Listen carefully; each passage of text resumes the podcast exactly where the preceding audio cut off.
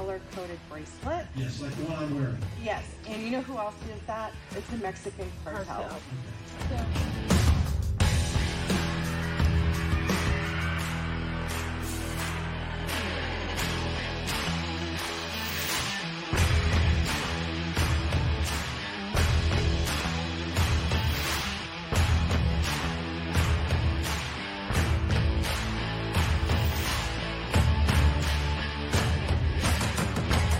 Thank you for your time, and let's go, Brandon. All right. Happy Friday, July the 7th evening. Thank you guys so much for logging in. I had a little bit of a hiccup there. I couldn't find my phone and I was like, how am I supposed to switch the audience? Uh, anyways, so that's why it took a little bit longer for me to log in. But um, we are currently right now going live on Facebook, Twitter, uh, YouTube, Gettr, Twitch, um, and I can't even remember. I think I think that covers pretty much all of it.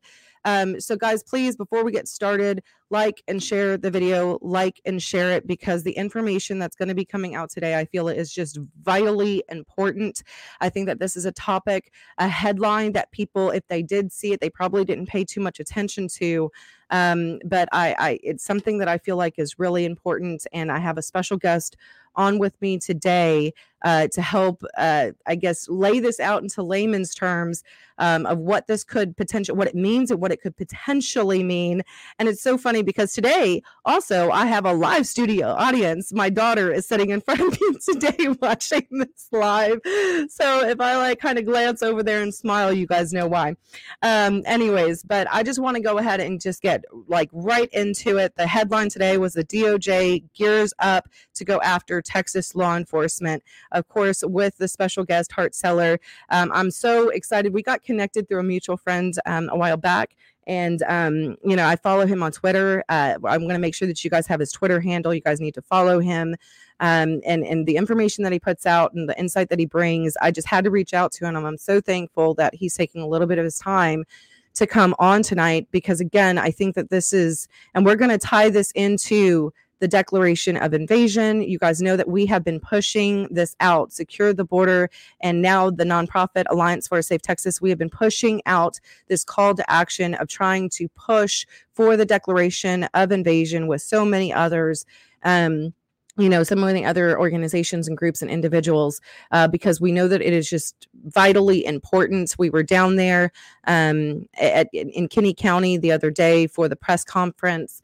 Uh, and if you guys did not get a chance to see the live broadcast, uh, the short live broadcast that I did right after the uh, the co- the press conference, please go back on the social media pages. We don't have that on, on the podcast just yet, um, but it does have the current um, action items. And I think that after you guys hear uh, today's special guest and, and the topic that we're discussing, I think this is hopefully going to motivate you guys to, uh, you know, g- take if you haven't followed those that the citizens call to action and we have the new petition that just went up last night um, that petition we're collecting signatures. If we get a few thousand signatures which is what we're hoping for we, uh, you guys know me i will be printing that out and alliance for safe texas secure the border will be printing that out and handing it directly into the office of the uh, office of our governor of governor abbott. I will send it to our attorney general ken paxton. I will walk it into the state capitol and give it to every single gop representative and senator and possibly even a few democrats um, and say that th- this is what the constituents, the citizens of Texas is demanding because this is where we are. This is where we're forced to to how we're forced to act. We need you guys to hear our plea. We stand with the border counties. We are united. We are one Texas because we understand that the border crisis literally affects every single corner of Texas and the great nation um, as a whole. Uh, every town literally is a border town, and we're all impacted in many ways, whether we see it or not. So I want to just jump into it without further ado. I want to introduce um, Mr. Hart Celler. And no, that is not his real name, by the way. If you guys are not familiar uh, with that, let me just give a little bit of, of background, if you will. Um, the Hart Celler, what that actually is, it actually refers to the Hart Celler Immigration Act of 1965, which was the Immigration and Nationality Act. Um, and so that kind of gives a little bit of background, but he is actually, and I had it here because I condensed it, an anonymous federal careerist who has worked in immigration for almost 20 years, specializing in national security with a focus on the lesser known aspects of immigration and, and uh, of the Immigration and Nationality Act, aka Title 8. So uh, let me, without further ado, Mr. Hart Celler, thank you so much for coming on today. Oh, absolutely. Thank you so much for having me. Thank you. So, guys, again, really quick, please like and share the video on all the platforms. This message needs to get out. And I asked him to come on today, and I'm going to be sharing your tweet that you sent out. Um, that once I saw you send that out, I was like, yes, like I, I need to have him on. So I'm going to be displaying your tweet while you're talking about it. And, and really, the headline of it, of course, was in reference to, I believe it was like two or three days ago, where it was announced that the DOJ is going to begin um, you know, going after the state of Texas. But what kind of piqued my interest, which I mean, it's not surprising, it was actually based on a complaint filed by the ACLU and over, I think, another, uh, like a hundred other. Uh, uh, groups, um, you know, but what kind of caught my attention was that as I was reading the complaint, it appeared to me like this is far more than then just going after like your typical lawsuit you know that that that that attorney general ken paxton is has been just filing and fighting on so many different levels. This p- appeared to be a lot potentially deeper uh, and given the tone of the country and given the tone of three letter agencies and of the doj going after and labeling you know, uh, moms going to school boards as domestic terrorists in their houses, their doors being, you know, at 3 a.m. in the morning broken into, and and the you know the what we're dealing with, where we still have, uh, to, you know, federal like prisoners, uh, political prisoners um, from January 6th still sitting in in a DC jail. Um, I saw this as potentially a lot deeper. So I'm going to keep quiet and I'm going to show your tweet that kind of initiated me reaching out to you.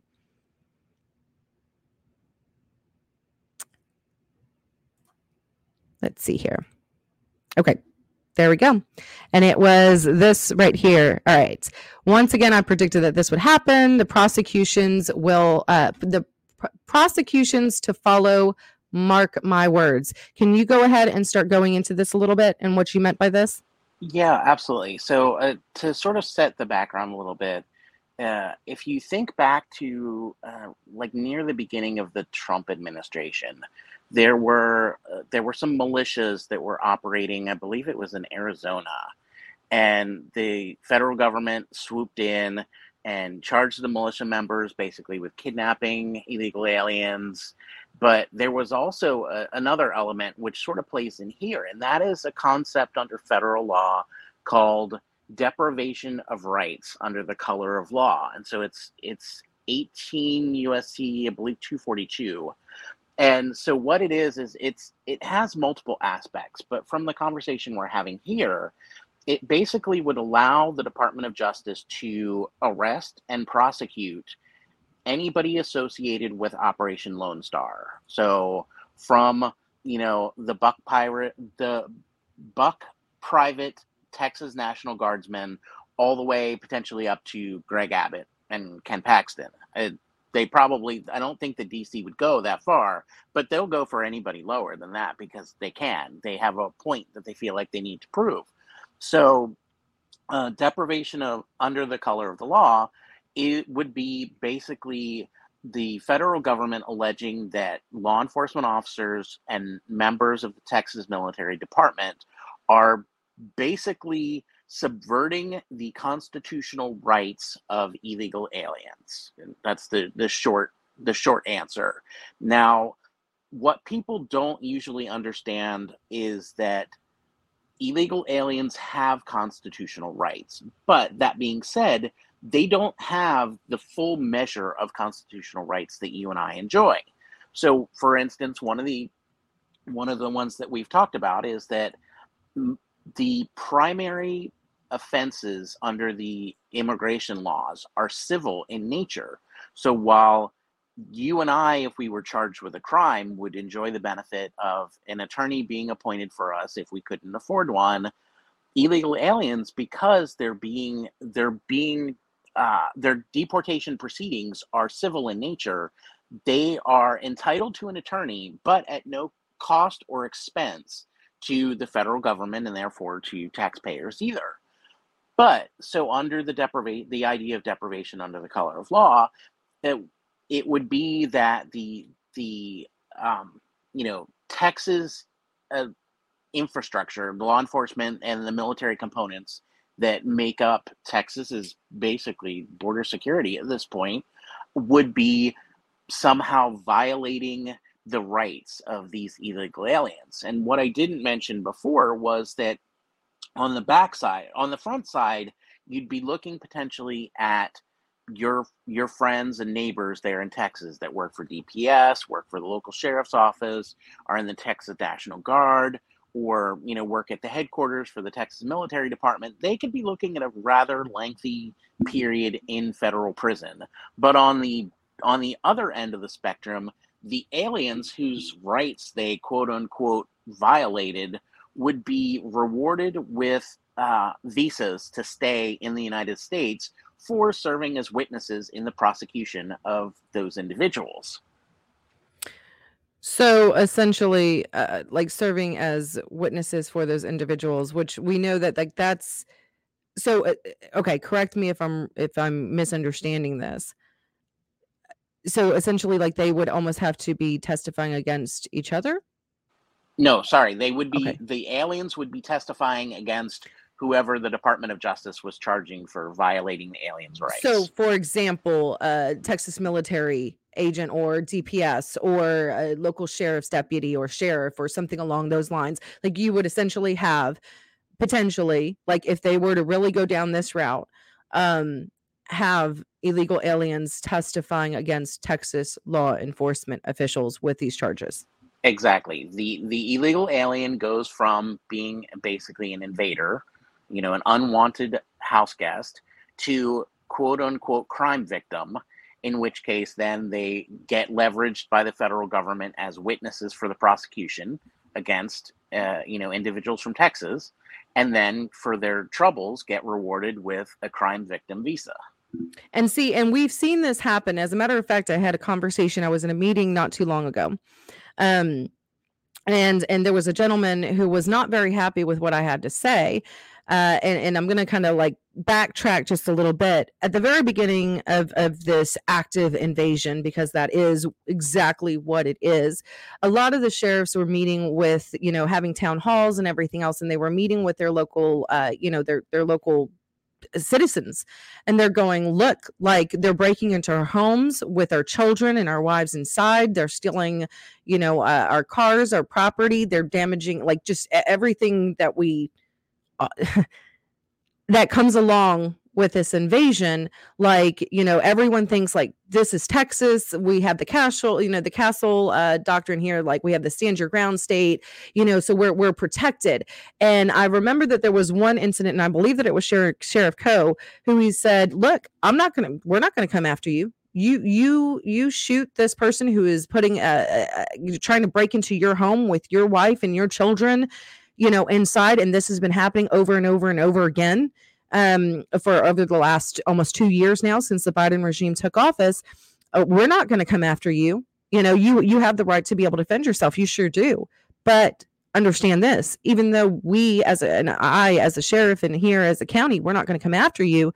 But after that, the ACLU, the ACLU is coming after you, and uh, you're gonna you very well could potentially lose everything for you and your family. And people don't quite understand that. And i remember when i was explaining that like that this is one of the problems that is that makes this so complicated because it's almost eh, it's it's not almost as if and you said it earlier that like illegal aliens do not inherently have the same constitutional rights even though the left tries to paint that. They do not have the same constitutional rights as an american citizen but effectively they have more in many ways because they have groups like the ACLU and so many others that use our taxpayer dollars. Uh, there was, you know, to to to actually go into their countries and to represent these illegal aliens. Where if you try to defend yourself and your family, as you should be able to, you're now facing having everything taken away from you. Um, and and and it did happen. There are cases. There was a case a few years back where, in I believe it was in Del Rio, it might have even been Brackettville. I'd have to I have to go back and look at it, where this gentleman either was a retired couple um you know he was it was it was nonstop you know with these illegal aliens like coming onto their property he felt threatened and he actually shot a warning shot uh, and it ricocheted off of uh, off of the ground or off of the the the, the rocks or something, probably the Caliche Road, the rocks there, and then ended up uh, actually hitting one of the illegal aliens and killing him. They went back to his family in in where I forgot what country he was from. I want to say it was Mexico, represent used our taxpayer dollars to represent his family saying oh well he you know he he died needlessly. He didn't have to what whatever the case was. And um, people can go back and look it up and i might spend the time to do this and go back again and refresh my memory. I should have done so. But um eh, but this was a few years back and this rancher uh was sp- spent time in jail and ended up like losing a million dollars having to pay the family of the illegal aliens that were trespassing on his property coming near his home uh, to pay him a million dollars. So, and and this right here is gearing up to potentially go after our Texas law enforcement under uh, serving under Operation Lone Star. And you know, we, we could sit here and say, and I've said it before, that Operation Lone Star, as it currently stands, unfortunately, over 4 billion of tex- Texas taxpayer dollars spent. Um, you know, law enforcement leaving all deployed down there to the border, including, of course, DPS that a lot of the rest of Texas and the rural counties in Texas depend on. And so it leaves the other, you know, counties absolutely vulnerable, um, you know, and ravaged in these small other communities across Texas. There's so many. Eh, this this is just so bad on so many levels. But now we're talking about potentially having federal forces come and the DOJ coming and arresting Texas law enforcement officials for operating under Operation Lone Star, trying to defend the state. It's it's really something, and I so uh, I every once in a while will will jokingly tweet, but like it's it's serious business. Is that detained detained aliens they tend to lie. So, I mean, the whole thing is that it's not even a matter of uh, an alien telling the truth and then that, you know, coming down on on somebody in Texas law enforcement. But even like if it's a plausible lie, or not even plausible. I mean, I've seen some instances where the lies mm-hmm. were like completely implausible, but yet people still believed it. So I mean the whole thing is that if we're talking about if an alien says that, you know, they're they think their rights were violated, if you know, if they can make somebody else believe it, that's gonna be good enough. So I mean, even even if law enforcement does everything by absolutely by the book, by the letter and spirit of the law, there are still going to be aliens that see dollar signs. Think back to the you know proposed four hundred and fifty thousand dollar payout per family member, not just per child, per family member for uh, families separated at the border during the Trump administration. They they these people see dollar signs. The whole thing is that you know the the federal government and I say this weirdly being, you know, an agent of the federal government, is that the government is gaslighting people into believing that all of these people coming are asylum seekers. But in actuality, the statistics are that about 11.66% of border crossers, you know, aliens who enter between ports of entry, are actually seeking asylum. The rest of them are economic migrants. So if you're an illegal alien and you're coming to the United States because your life back home sucks and your only objective is to make money, we should not, as Americans, kid ourselves for a minute that these people would not steamroll us for a you know four hundred and fifty thousand dollar or more payout. You know, even if they need to exaggerate the truth or you know just blatantly lie, it's whatever. They're here to make money, and they're going to make it off us one way or another. So that's just quicker, easier money. Mm-hmm. And and I I rem- like when that was uh talked about not too long ago. It feels like a long time ago, but it was just recently. Uh, it wasn't that long ago where they uh, proposed that. They literally had. I remember going and visiting along the border shortly after that that was announced, and they had illegal aliens just recently crossing over, like just right out of the river, like literally expecting the money right then and there. And it creates this sense of entitlement. And that's one of the things too that we're seeing um you know and the people that live there along the border that that the shift more recently of you know you had those before and everybody always thinks like oh these these poor migrants they're coming over here for a better life. And even even people on on on the right that um you know that that that believe those things and and I understand it's a humanitarian aspect but th- this is all kind of leads to where we are right now that kind of thinking that kind of mentality. And now you have these illegal aliens that are coming over demanding and that's the difference. There was this shift uh, where they're coming over literally demanding and expecting more and more and more. And in my opinion and I've talked about this a few times, that this is being utilized and exploited to fast track the United States and attempts to fast track the United States, not just into socialism, but straight into communism. You know, when you've got millions and millions of people pouring over um, with not even the legal ability to even work, uh, even if they are claiming asylum, which, like you said, the vast majority of them do not qualify, since the vast good portion of them would be considered economic migrants. That is oh, no, not a no, ma'am. Uh, the majority of them are not even asking. The Mm. few that ask of them, most won't receive asylum. But like up front, the majority of them are not even asking.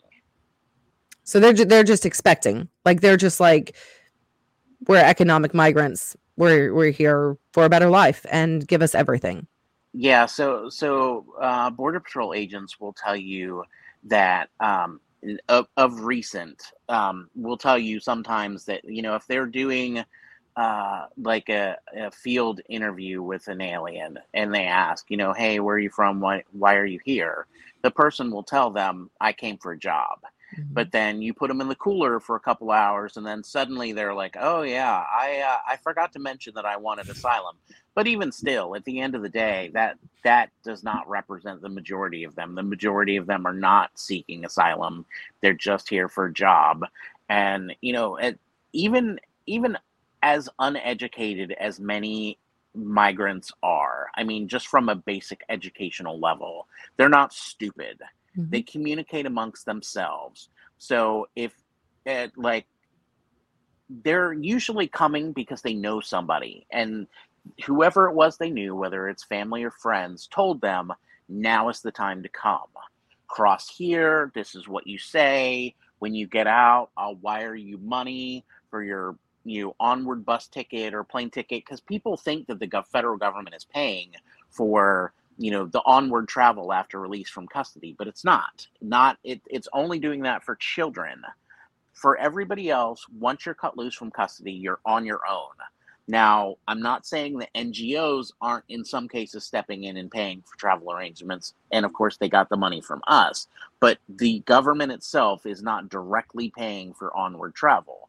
But the whole thing is that an alien already has a destination in mind. They don't it's very rare for them to not know where they're going.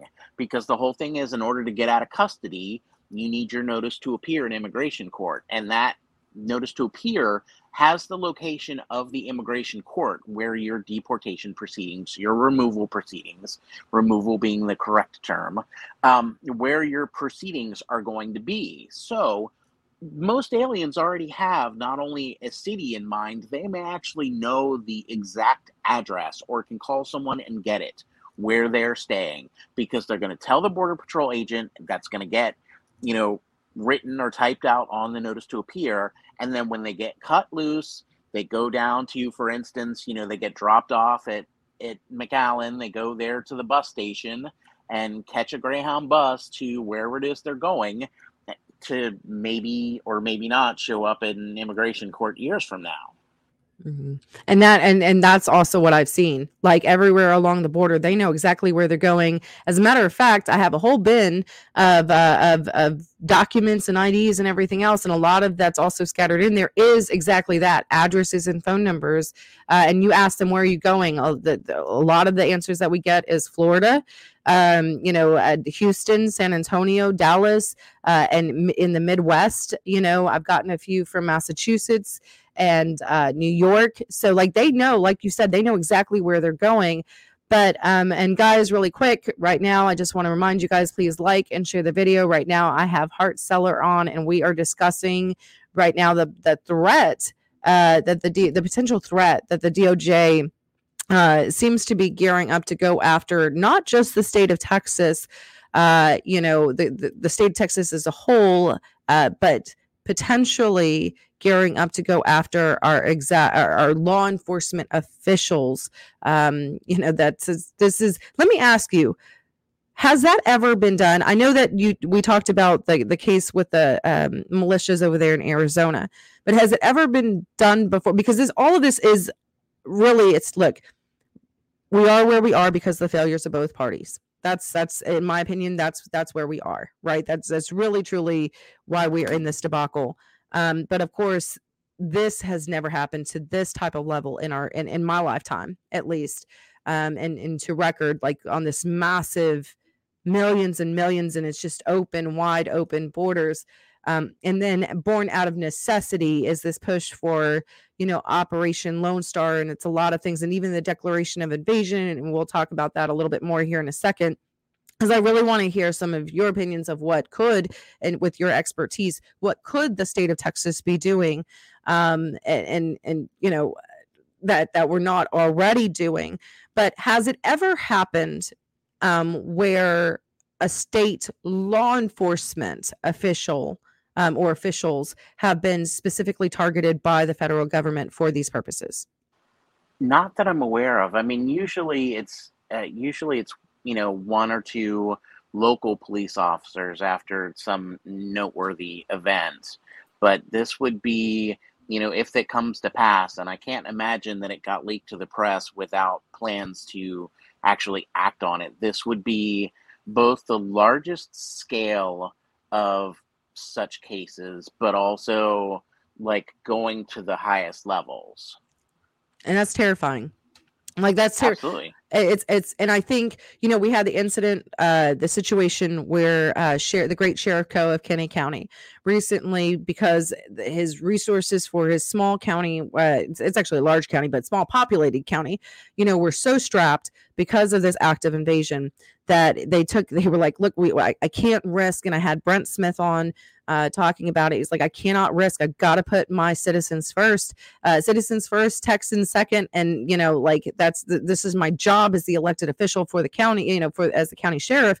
And he sent them back, had his deputies send them uh, four uh, illegal aliens back over the bridge, and I'm like, we all applauded right i mean i know i know we did you know uh, alliance for safe texas secure secure the border and latinos for america first we put out a statement saying we support you um, because it, this is a type of bold action. Um, but I say that too because at the time it wasn't stopped. Uh, like the blue hats, you know, sitting on the bridge on the internet did not stop them. And that's one of the things that with Operation Lone Star, and one of the reasons why so many of us have been pushing for the declaration of invasion, because according to the Constitution, it allows uh, for by any means necessary, and we had this discussion earlier, to repel, to stop this invasion at the source in this case at the river um, you know and and also to include up to and include deportations which is that's what it's going to take. But and, and it's all about you know I, I have my on my profile picture on Facebook, you know, my Make America Constitutional again. I'm only for those actions constitutionally and legally because I believe that we need to go back to state sovereignty and that the Constitution, both the state of Texas and you know the federal con- the, the, the U.S. Constitution gives us that type of authority under an, an act of invasion, and that is exactly what it is. Um, a- and, it seems like, you know, and, uh, Governor Abbott released this executive order yesterday, which falls sh- not only falls short of declaring this as an invasion, but honestly doesn't really change anything than than what Operation Lone Star uh, is already doing, um, which is really just saying that you know if you guys read the actual verbiage, it says you know we're just going to load them on a bus, if you will, uh, you know, similar to like what they do sending them to DC, load them on a bus and bring them back down there to the border uh, on Texas soil, like, and, and essentially catch and release and releasing them back into custody of Border Patrol. Um, to just then continue on their business. Uh, it doesn't really change anything. And and and that's but the apprehension, and I posted this morning the response to um, from the Attorney General uh, Ken Paxton's office um, to b- basically falling short and saying, "Yeah, no, we don't really feel like like this is uh, like that's our, our ability to be able to declare this as an invasion." But the reason that is given, um, really by by by the uh, governor's office is, is, the potential of unintended consequences and i know that it was also mentioned before that they were worried about uh, you know, uh, Texas federal or Texas law enforcement officials actually being arrested by federal forces. Well, my argument to that is now, with what we're talking about right here, is that they're gearing up to do that anyways. And it doesn't mean that it's right. It doesn't mean that it's legal or constitutional, but they're already doing that anyways. So if your argument is, oh, and I think we lost him. Hopefully he'll come back on here in just a second. But um, the argue if the argument from from our elected officials, oh, here he comes. okay, Sorry, there? Technical difficulties. Yeah. I'm no, back. you're good. Um, but if the argument is that for that reasoning and they're doing it anyways, it kind of seems like a null and void argument at this point. Yeah, a- absolutely. I mean, it's like it's as the expression goes, the road to hell is paved with good intentions, and that's basically how I view Operation Lone Star. It like it could be so much more than it is, but as it is right now, like I, it pains me to say it, but it's nothing more than expensive virtue signaling. Right. So, I- and and I would I would really like to see, uh, you know, I would really like to see the state of Texas actually do something. I mean, if you're going to to use the words of the left, create a uh, a constitutional uh, what was the expression that they used? They're gonna create a constitutional crisis, then l- let's actually create a constitutional crisis. Let's have a good one. Let's make the most of it. And that's just that's not currently what's happening. But I mean, if you're going to if you're going to endanger the um, freedom and well-being of those you're you're basically entrusted to uh, you know oversee your employees and your your citizens uh, civil servants. If you're going to endanger their their freedom and livelihood then you should actually like make a concerted effort to make it worthwhile. And that's just that's not what's happening here. So what what do you think uh what do you think that the state of Texas could do legally and constitutionally and operational because we've talked about it uh you know myself and so many others have talked about this for for 18 months now or since you know since the Biden regime took office uh you know and Center for Renewing America um you know uh, Center of Immigration Studies have all said you know some of the things Jessica Vaughn has put out some amazing things um, you know, about what the states could do uh, and how they can strengthen it. But in in this in this in these unprecedented times, and I think that that's sort kind of so, some of the apprehension as well is like, oh well, this has this has never been done before. That this is going to trigger that constitutional crisis. Uh, and to which at this point I'm going, well, we you kind of forced our hand. The federal government has failed to uphold its duty um, which you know we had the petition out there and in the petition the verbiage that i used was like not only did they fail but it's almost like mimicking this tyrannical government uh, similar to like the british you know uh, and, and the king you know we just celebrated independence day you know thousands of miles away from texas in this case it would be a, a, thousand a little over a thousand miles away from texas we have a tyrannical dictator um, in my opinion uh, you know, sitting in DC openly committing treason and an open assault against the state of Texas.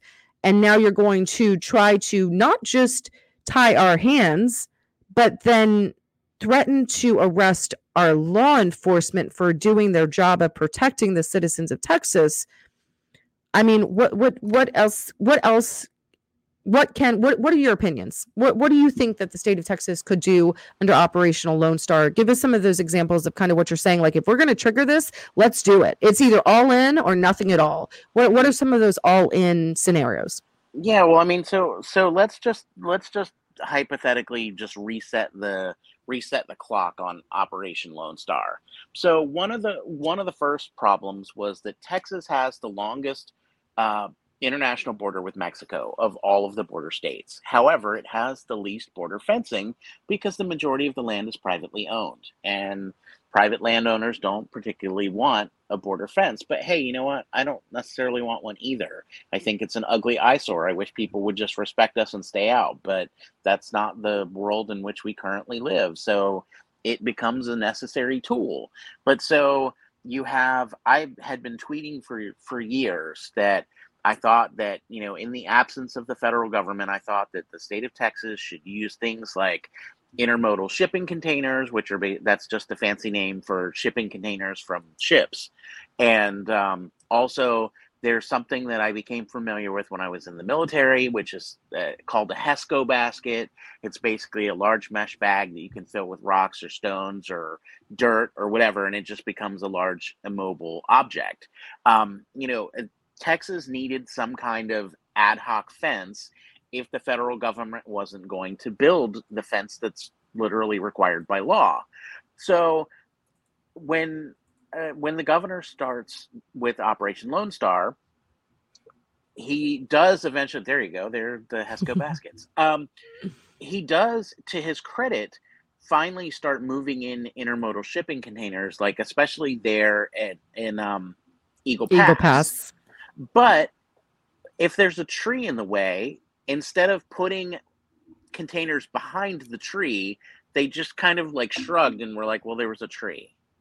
That's not that's not helpful because you still have a hole now in your ad hoc fence where people are just you know all it does is create a choke point. But since you're not turning them back, you're not repelling the invasion because that was what you and I talked about before. Hmm. Is you need to think of Texas not for this scenario as a state. Think of it as a ship. If you're at if you're at sea and another ship is coming up alongside you, um, are you going to wait until the sailors and marines from that hostile ship have boarded your own to push them back? No, the objective, primary objective, is to repel invaders. And, and in this case, the illegal aliens are the invaders. Texas's objective should be to repel the invaders, and then some of them will invariably make it through because we're talking about tens of thousands, hundreds of thousands of people per month coming through. Okay, they're going, some of them are going to make it through. The objective is to make it as difficult as possible and then deal with those that make it through afterwards. That's the the secondary enforcement. But your primary mission is supposed to be to repel the invaders. And that's not that's not what's happening under Operation Lone Star. That's not what's going to happen with this, you know, this executive order. So um, that that would be the first thing was actually build meaningful ad hoc barriers. Do not leave gaps in them. Make the invaders work for it. You know, if if two shipping containers stacked on top of each other is not sufficient, then stack a third one on top make them work for it you know you and i joked earlier about how the left is like oh well you know you can cut through the border wall with a reciprocating saw yeah but the average migrant doesn't show up with a reciprocating saw. That's cartel behavior. That's you know that you have infrastructure for that. These people don't have that. So the argument about oh well if you make a stupid wall that's 30 foot tall i'm just going to come with a 31 foot ladder. They're not doing that either. So stack things higher and stop leaving gaps in them.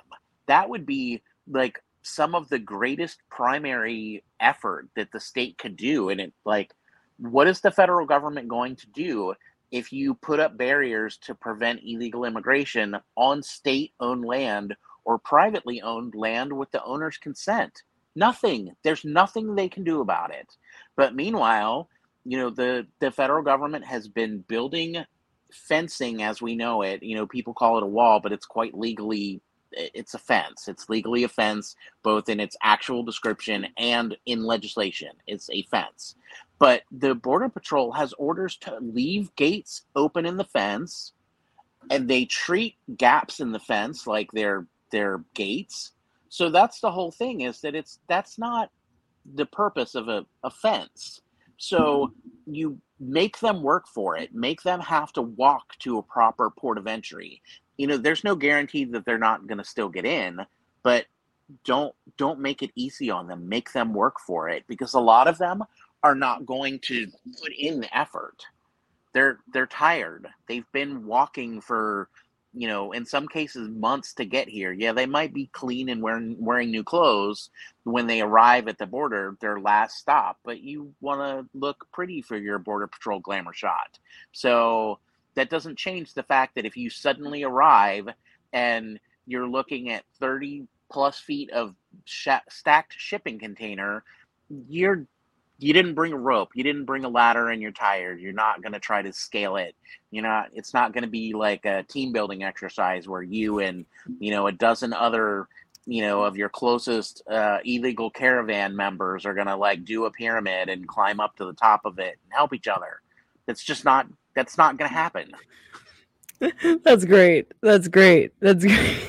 That's a great analogy. Yeah, I mean, and you do see like some of the the ladders and stuff. I saw one at uh, at the RGV. I may or may not have had one for a little while uh, as a as a as a token, as a mementos. Uh, that was interesting. But the, generally speaking, it makes it really difficult. It funnels people in. It is almost sort of you know uh, it, it, it allows for the boots on the ground of our law enforcement to to have time to be able to get to them. And like you said like it's very rare it's very far and in between these massive numbers of people that we currently see. I mean it's like hundreds at a time coming over non-stop. I mean heck the last time that that that, that governor abbott, had a um a press conference down there at the bridge uh shortly after he left, there was a group of like two or three hundred that crossed. Um, you know, and while I was there right before the press conference of declaring this as an invade or you know invasion uh, or requesting that Governor Abbott re- declare this as an invasion, uh, there was a group of five hundred that quote that crossed over there in in Quemado in the Normandy line. Um, and and it's just huge, massive. You're not going to have these huge, massive amounts of groups, like you said. It's going to slow them down significantly and and and, and really aid the law enforcement. Now what in your opinion the declaration of an invasion do you think that that would do you think that it's necessary and do you think that it would be helpful? I do so I do think it's necessary, but the problem is like the the one that was signed is I think fundamentally flawed. And I see it it's a lawsuit waiting to happen and so you and I were talking earlier I don't I would be genuine, genuinely surprised if it were not enjoined by a court by Monday morning when the court the court opens. I can see an emergency injunction over the weekend because the whole thing is that it doesn't unless I missed it, it doesn't use the word invasion in the body of the document and it talks about enforcing laws that the state quite literally does not have the authority to enforce, which are the immigration laws of the United States. Now, uh, we also, you and I had also talked about the parallels between this and the 2012 Supreme Court case, Arizona versus United States. And so the background for listeners that aren't familiar with it was in 20, I believe it was 2010, Arizona passed a, a Senate bill the bill just sort of nibbled around the edges of federal immigration enforcement, and it was intended to make Arizona a, a less welcoming place for e- illegal aliens. But the Department of Justice and Department of Homeland Security swooped in and were like, "No, this is our turf. You can't you can't enforce these aspects of immigration law." And the the argument was basically well okay look we recognize that this is you know this is your land this is your turf but you're not doing anything with the turf so you shouldn't object to us being on it and all we want to do are these very narrow things but that wasn't that wasn't good enough. The federal government sued. the The case went all the way to the Supreme Court. Now, in the the Supreme Court's defense, they did not strike down the entirety of the law, and that's something I think that people misunderstand. Is there were five like five or six different um, sections of the law, and the Supreme Court I think only struck down like three or four of them, and of course they were the most important ones. But the point is that that SB 1070 is in fact a law on the books in Arizona to this day, just not the parts that got struck down. So, and like you and I were talking, so go getting back to your question about what you know, what would I maybe do if I were if I were Steve McCraw or if I were Governor Abbott or you know AG Paxton. So, um, for starters, I would I would redo that executive order and I would remove the the references to illegal immigration. I would refer to them as what they are invaders. And i mean the whole i understand the the constitutional premise behind the argument. So using that like if you use that as why you're doing it but then you talk about enforcing federal laws you're you're sort of negating your own argument. You're you're making the government's case uh, for them.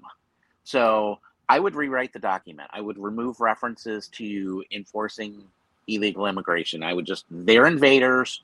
The federal government is not is not repelling them. It's not protecting us. So therefore, we're taking the law into our own hands. We're going to defend ourselves. We're going to repel this invasion. And then, like I said, I would look at closing closing the ridiculous gaps in the the makeshift border wall that that Texas is constructing in various places. And you and I had also talked about making choke points. So, you know, close most of the close most of the the border to um, make it so that illegal aliens can't cross, but leave yourself a couple openings. Because what I would do is I would continue to enforce the the state aspects of Operation Lone Star. You catch somebody uh, you trespassing, you catch somebody loitering, you catch somebody spitting on the street, and you can make an arrest for it, then do it. And if that person turns out to be an illegal alien, and I'll get to that in a second, you and I had talked about that earlier, mm-hmm. is then load them up on a bus, but instead of taking them to the nearest port of entry, like the executive order talks about, is go drive them to your Texas port of entry, quote unquote, the gap in your Texas homemade wall, and then drive it should only be as wide as is this a school bus door. You just open the bus and just tell them get off. And then once they've gotten off you just move something back in the way of that gap and then you you know close it up until the next bus shows up.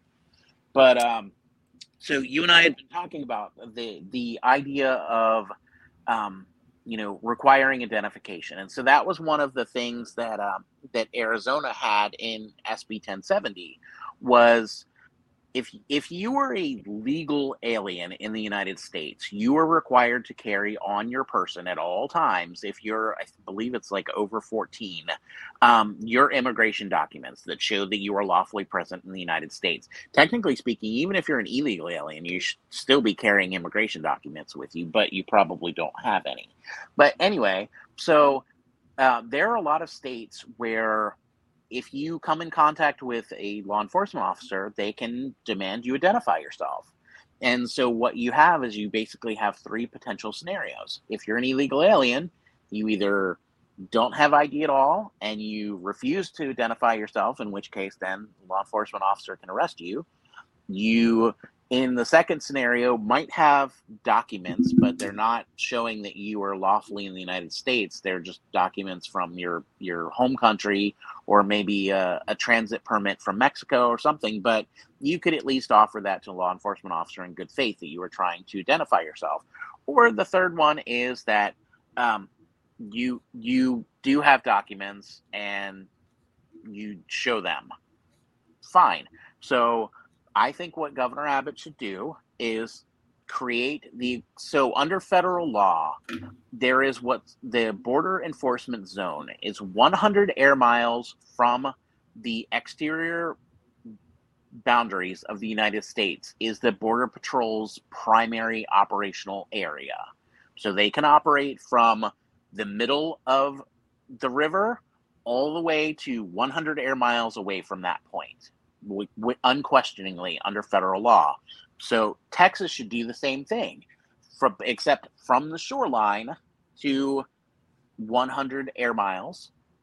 Let Texas DPS and the Texas Military Department operate. Create an emergency order where people coming in contact with law enforcement have to identify themselves if requested. And then that way, make everybody do it the same way if you go to a restaurant and like uh, I, I have uh, I have some some silver hair. Um, I still get carded. So do I. So do I. Yeah. so I, but I don't, I don't get mad about it because you know what? I don't want the person carding me going to jail in a, you know, in a, uh, uh, in an action by the the state uh, liquor enforcement board. I don't want that person to lose their job or go to jail. So hey, cool. Here's my here's my ID. So do the same thing. As we have a we have in our state a state of emergency if you're in contact with a law enforcement officer, they reserve the right to ask you to identify yourself. And if you refuse to identify yourself, then under under certain circumstances, the law enforcement officer can arrest you for. And I I looked it up. I do believe that Texas does have an element of like identifying yourself. So it's not like the state would be making up a brand new law whole cloth. It would just be reinterpreting it based on this emergency situation. So you enforce state law against everybody. You know, you look to find the aliens because that's a component of the federal uh, prosecution for deprivation of rights is going to be you're treating people different because you think they're an alien. But hey, if you treat everybody the same and then you just happen to find some aliens, then that's that I think would be um, that leads you towards a legal defense that hey i'm not making assumptions that you know these people are aliens they were trespassing or loitering or spitting on the sidewalk and i asked them to show id and they couldn't so um, i took them into custody and then during the course of processing them i found out that they were you know aliens that were unlawfully present in the united states and then so another thing that we talked about is that there are counties there in texas that are participants in the 287G program, Yes. which allows state and local law enforcement officers who have been uh, recommended by their agency and properly trained by the federal government to act as immigration officers on a limited basis. And so when you and I were talking about it, I went and pulled the list, and the majority of the of the limited, surprisingly limited number of Texas counties that are 287G approved are what is the JEM model or the jail enforcement model. So, what that means is that you have county sheriffs that work in the jails and they process, you know, intake of of people that have been charged with crimes. So that means during the course of of you know basically the the after booking events into jail is that they are able to determine who might be an alien. Now under normal circumstances they would notify immigrations and customs enforcement. We have somebody that we believe to be an alien. If I signs off on it then the sheriff's deputy can sign uh, the immigration documents or request them from ice and then after the local enforcement action is done, ICE would come and pick up that person. But since we're talking about the fact that the federal government doesn't want to do basic things that it's supposed to do, what you do is you ask those counties to spare as difficult it was it would be for them to spare 287G approved deputies to come south and work in that 100 mile zone at um, you know I can, now I can't remember which county it was that I was in that had a a jail that was set aside for Operation Lone Star, but um, have them work there. Ask other states that can spare 287G approved sheriffs to send them to Texas. Have them work in the zone. So when you have Texas DPS or the Texas National Guard. And the same thing, ask other states that are amenable to send the National Guard to work. And as they find people, arrest them, turn them over to the sheriffs that can make the determinations about whether or not the people are aliens. And if they're aliens, don't send them back to the port of entry, like a port of entry, like the current executive order says. Make them go back to Mexico. Now, I, I saw that where uh, I guess the governor's spokesperson was like, we're not talking about dragging people back into Mexico. That would be illegal. Okay, yeah, you're right. It would be. So great. But just because you can't drag them back into Mexico doesn't mean you can't shove them back into Mexico. And that's what we need to be doing is we need to be like closing closing the ad hoc fence, leaving only enough space for people to pass through it one by one and then basically just giving them a, a gentle push back into Mexico and closing closing that gap behind them. And then you and I had talked also about the river. Well, what do you do about people that are crossing the river? And that was where I introduced you to the concept of the Belgian Gate. So, um, when I was in college, for listeners, I was both a criminal justice major, but I was also a history major. So, I my interest was World War II. So the Nazis on the Normandy beaches used what were called Belgian gates. They're basically welded pieces of steel that look like a gate, but are, I guess, similar to a sled that a linebacker would use in training. So these are designed to tear up boats. So the Nazis used them knowing if we landed troops by uh, landing craft, that we would tear up our landing craft if we tried to land at high tide. So we had instead had to wait until low tide so Texas should weld up some Belgian gates and drop them in the river to prevent rafts from coming coming across and landing people. So can people still climb over Belgian gates? Yeah, they could, but once they're wet, they're going to become slippery. I don't I imagine that the river, you know, has life in it that would, you know, cling to the Belgian gate and make it even slipperier. So could people cross around them? Yeah, they could. But again, if you drop them side by side, you're going to have a choke, natural choke point where people are going to have to, you know, cross one by one. And then when they do that, it's easier to pick them up. Right. And I think there's there's a lot to unpack there. And I did uh, post all I did show the uh, Belgian gate as well, some examples of that. And I think that that's a great idea because one of the things too that I've that that I personally heard while in the capital in our state capital. Uh, you know, a lot of people mention um, uh, one one of the hiccups that we have that a lot of people don't um, may not realize, especially if they don't live along the border, that, uh, and even to Governor Abbott's credit, and this is to his credit because uh, I say this because you know people think, oh well, the state of Texas is just going to build a wall, and I'm like, there's a lot to that, and it's but you address those issues you talked about it because a lot of it is privately owned, um, and when you have that, a lot of them are ranchers, and they they need to have access to the water, to the river for their livestock, and and you know for for their their ranches, uh, but the Belgian Gate is something that would still allow access um, and and pretty much serve its its purpose um, you know that that that is a beautiful thing uh, it to to envision at least in my head.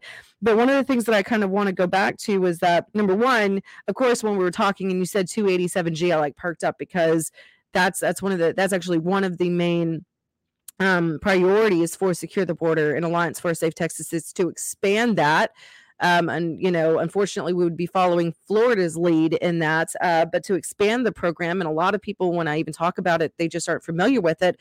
And honestly, it's not that I'm like some whiz because I'm not at all. Uh, it just so happens that Tarrant County is one of the the few counties in the state of Texas that has it that I'm familiar with it. Um, and and I was like, man, we we need to expand on this and you know, uh, and that's a beautiful way to put and to use 287G that it's not currently being used at the way that you proposed it. Um, and I remember even McCraw a while back. Um, in one of the Senate hearings, you know, when when when asked about uh, the possibility of, a, of an interstate compact, which is something that Senator Bob Hall has been trying to get passed for years now, that would have had it been in place, could have been very effective uh, right now in this current standing. Um, you know, and I think that we still do need to get that passed uh, in the ADA session. But all of that to say that, like McCraw had said, well, I don't want my my my you know my um, my law enforcement, my my guys, uh, to you know I- implementing 287G. Well, but if you even imp- implement it in the way that you mentioned, of having those counties, you know, have a representative or a deputy from that, and, and even from bringing it out of state, you know, a while back. Uh, we did have like Florida and I think South Dakota. I think there was a few different states that actually offer to send their uh, their their guardsmen down to help and assist at the border. Um, a lot of them were turned away and and and sent back from the state of Texas. I'm not quite understanding why that was either at that time, but kind of the same premise. But like you said, those because it is a nationwide thing, there are cities uh, within various states across the uh, across the country that could then potentially send that and aid. And I really like the way that you presented that case um, and hopefully we will be able to expand that here in the state of Texas. But all of that to say that I and I also really like the way that you said it's almost like the executive order and OLS as it currently stands is still, especially the executive order, is is essentially still using federal laws that is is is kind of what we're we're trying to go back to state sovereignty, which it should be. We're trying to get away from. It's almost as if right now Operation Lone Star as it stands in the current cases, like with what we're seeing with the DOJ coming out, like it's almost as if like it's setting us up for failure from the get go instead of implementing smart you know, yes, this is unprecedented, but there th- these are the ways that we could, like you said, make it worth the while. If we're going to trigger trigger the constitutional crisis, uh, you know, which it should be triggered, it needs to be triggered. That's how I believe that we're going to survive this. Make it worth the while and fight the smart battles. Use it and use the taxpayer dollars, which is so finite. You know, the state of Texas doesn't just write blank checks like the federal government does, nor do we have the the money I mean, yes, the state of Texas is like the ninth, you know, strongest economy in the entire world, but that doesn't mean that it's an infinite source of money. Um, and where we none of it is actually solving the problem as of right now. Hence, we are where we are right now, where now the DOJ could very well be going after our, our law enforcement officers. All of that to say that these are all really, in my opinion, um, you present the case of saying let's let's fight this the state of texas should fight this fight and write these executive orders and implement these policies that would make it worthwhile um, and do it legally and constitutionally because we do have the constitution on our side and these are the things that we can that that we could be done that would possibly be a lot more effective than ols as it currently stands Yeah, absolutely. I mean, that's the at the end of the day, that's what I want to see is I want, you know, what I would really like is the federal government to actually do its job, but uh, we've pretty much uh, advocated that, and so that just that leaves Texas to do our our dirty work. So yeah, I want to see Texas be successful, and if it's going to spend money that it, you know, that is basically spent doing the federal government's job, then I want to see Texas taxpayers have something to show for it. I mean, for every for every panel of border fence that the governor puts up there in Texas that he got from uh, you know the federal government, the whole thing is that he should be having AG Paxton sue the federal government for the reimbursement of the construction costs associated with it. Because the whole thing is that it was intended for the international border. It was intended to prevent exactly what it is that we're having this discussion about. So spend the money to erect fencing because ultimately that's a that's a long-term investment you know this has to stop at some point but um, you know get them get the money back that any other money that would be spent on operation lone star probably is not recoverable but money construction money that is actually something that the state could could potentially recoup in uh, you know either in court or through a, a future administration. Hmm So, uh, I, I I am just so thankful and grateful for you to come on here because I was like, how how do I present this case of like what I'm trying to say uh, and what I think is happening and am I even correct? And um, you know, uh, it, it turns out that you you you know your stuff. You know what you obviously this is your uh, sorry the thing is like beeping in my ear. This is your your field of expertise for quite some time for decades now and uh, and I, I where can people go to follow the great Hart Celler Well, so so people that are feel like they can't get enough of me are welcome to uh, follow me on Twitter. So it's going to be the at symbol and then eight USC twelve. So eight as in Title eight, and then USC as in United States Code, and then the number twelve. And then if people really want to nerd out, I started blogging. Um, I guess now uh, two years ago, maybe. So my my blog is a little bit difficult to. Uh, it is basically like a play on immigration words. So in immigration, an, an alien that is deportable is the legal term is they are amenable. So, um, and if you are not doing a targeted enforcement action, you just happen to make a, an arrest of an alien, that arrest is called a collateral arrest. So my blog is called Amenables and collaterals. So it's amenables and collaterals, all one word, dot com. And so, like, for instance, I have a blog post on uh, asylum. It's entitled, Yes, Asylum is Legal, but dot, dot, dot. And then I have uh, I have some other ones on like how to read the border metrics and and things like that. So if people are, are interested, I'm I'm on Twitter partly because I do actually enjoy enjoy trolling people on on immigration, but also the whole thing was that I got on to Twitter because I I wanted to help people understand the law. You know, I got on in October of 2017. Uh, you know, people were screeching about asylum back then. Oh, asylum is legal. And yeah, asylum is legal, but entering the United States anywhere between anywhere other than a port of entry for any reason, including because you want asylum, is a crime. So that I just I you know I have a personal Twitter account, and so I was you know reading stuff, and every time the president would post something, people would reply with asylum is legal, asylum is legal. So that just I finally one day was like, you know what, I'm gonna start an immigration account, and so I did, and that's you know here I am now.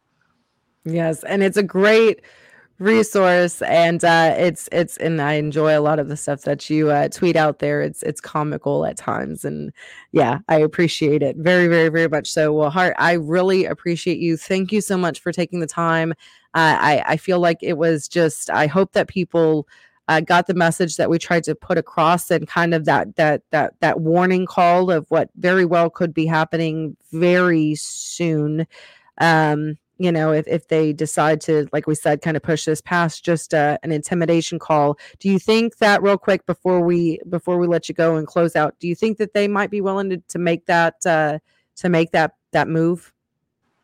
Uh you talking about the federal government making The- that move? Yes. oh yeah i i could i'm a little bit surprised that they haven't already. They're probably just planning the logistics who they're going to arrest and and when.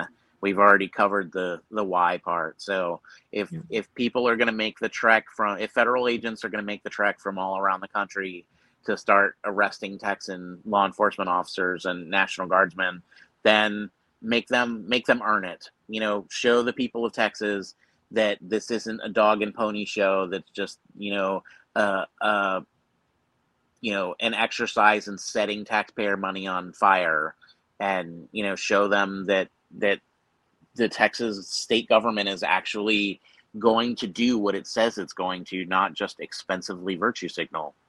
and and and then if and when the very likely case scenario of of when this happens let texas see and let the rest of the country see let them see it let them see how bad this really truly is and let them see in my opinion the treasonous government federal government uh, and doj once again how this is an open assault uh, that that threatens our republic because that that's that's how I feel. Let them see it. Like you said, make it worth it and then let them see. So that's my opinion. I'm sticking to it. So I I appreciate it very much for your time. Thank you so very much, Hart. Oh, absolutely. It was my pleasure. I had a I had a great time and I hope people found it useful and informative. Me too. Thank you so much. And I Uh, will make sure to post your your information. I will I'll go in the comments on all of the social media pages as well, and I'll post uh, your website on there and uh, and your Twitter feed, uh, your Twitter ha- Twitter handle on there, so people can find it easy to follow you. Fantastic. Thanks so much. I look forward to it. Take care. Thank thank you. Uh-huh. You too. Bye bye. All right, guys. So that was the great Hart Celler. I hope that you guys, uh, like I said, got from this what I was hoping that you guys would hear. I felt like it was far more than just a, uh, you know, and deserved a deeper dive uh, and was very concerning, um, you know, than than just uh, a possible heading that's uh, on a news cycle that people just might see and then overglance and then one day wake up when this actually when these actions are taken and realize and go whoa what the heck just happened? So um, anyways guys i really really really appreciate it. And i also hope that this podcast broadcast of course this will be uh, uploaded on the podcast version that'll be on spotify iheart uh, tune in um, google play and so many other podcast versions uh, shortly after. Please make sure that you guys like and share the video. Uh, go. You can also go to the YouTube page and share that to, to friends and family members that are not on Facebook or Twitter or Gettr, um, but I feel like it's important. And then go to securetheborder.us, securetheborder.us, and go to the Take Action tab. And if this does not motivate you guys uh, to go there, and we have the Citizens Call to Action that was released right after the press conference we're putting the pressure. Uh, you know, Governor Abbott wants to hear from you. Let him hear from you. We, we've got a template out there, putting, you know, we're d- just encouraging Abbott to make that unprecedented move of declaring this as an invasion. Hopefully, this conversation today uh, solidifies the need of why that isn't so important. Um, we also want to go ahead and do the same thing. There's also uh, the call to action there uh, for Ken Paxton. Let's reignite that as well. Uh, let's let's encourage him to do to release that opinion as well. And then of course share the petition that was released last night. I think last that we looked it was like it was over 200 i think it was like almost 250 I, i'm not sure what it is right now but guys share that link. Also guys don't please don't donate to that petition app. That that money will not go to the nonprofit. Uh, we have the not the donate button on the website securetheborder.us that that donate button will go straight to if you guys uh, you know are able or would like like to donate to secure the or to the nonprofit Alliance for uh, Safe Texas, there's that donate button that's on the website at securetheborder.us. Uh, but don't donate on the petition. All we're asking you guys is just for your signatures. We will print that in and we will walk into our representatives' offices into uh, Governor Abbott's office as well. So, anyways, uh, again, I hope that you guys got a lot of information from this. Uh, we have upcoming inform upcoming events, um, the border events border 911 event, on August 27th uh, in Houston. You guys can go to border911.com to register for that event. Then uh, I just found out today that I will be going to the Fredericksburg Tea Party annual fundraiser uh, September 17th. So we'll be putting more information um, on that as well in upcoming events. Go to the website, take action, securetheborder.us, securetheborder.us. Thank you guys so much for logging in, and let's continue to do all that we can to secure our sovereign state border and save our sweet Texas. Y'all have a great night. Thank you.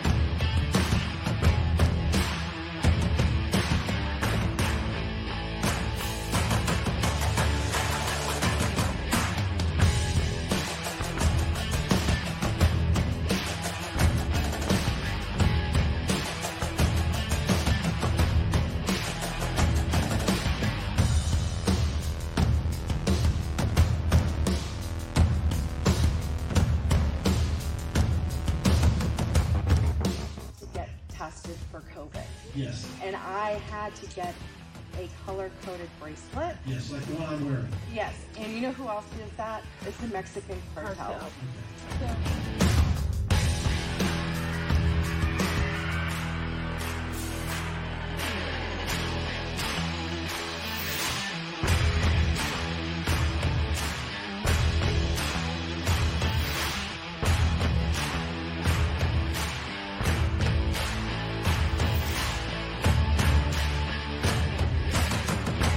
Thank you for your time, and let's go, Brandon.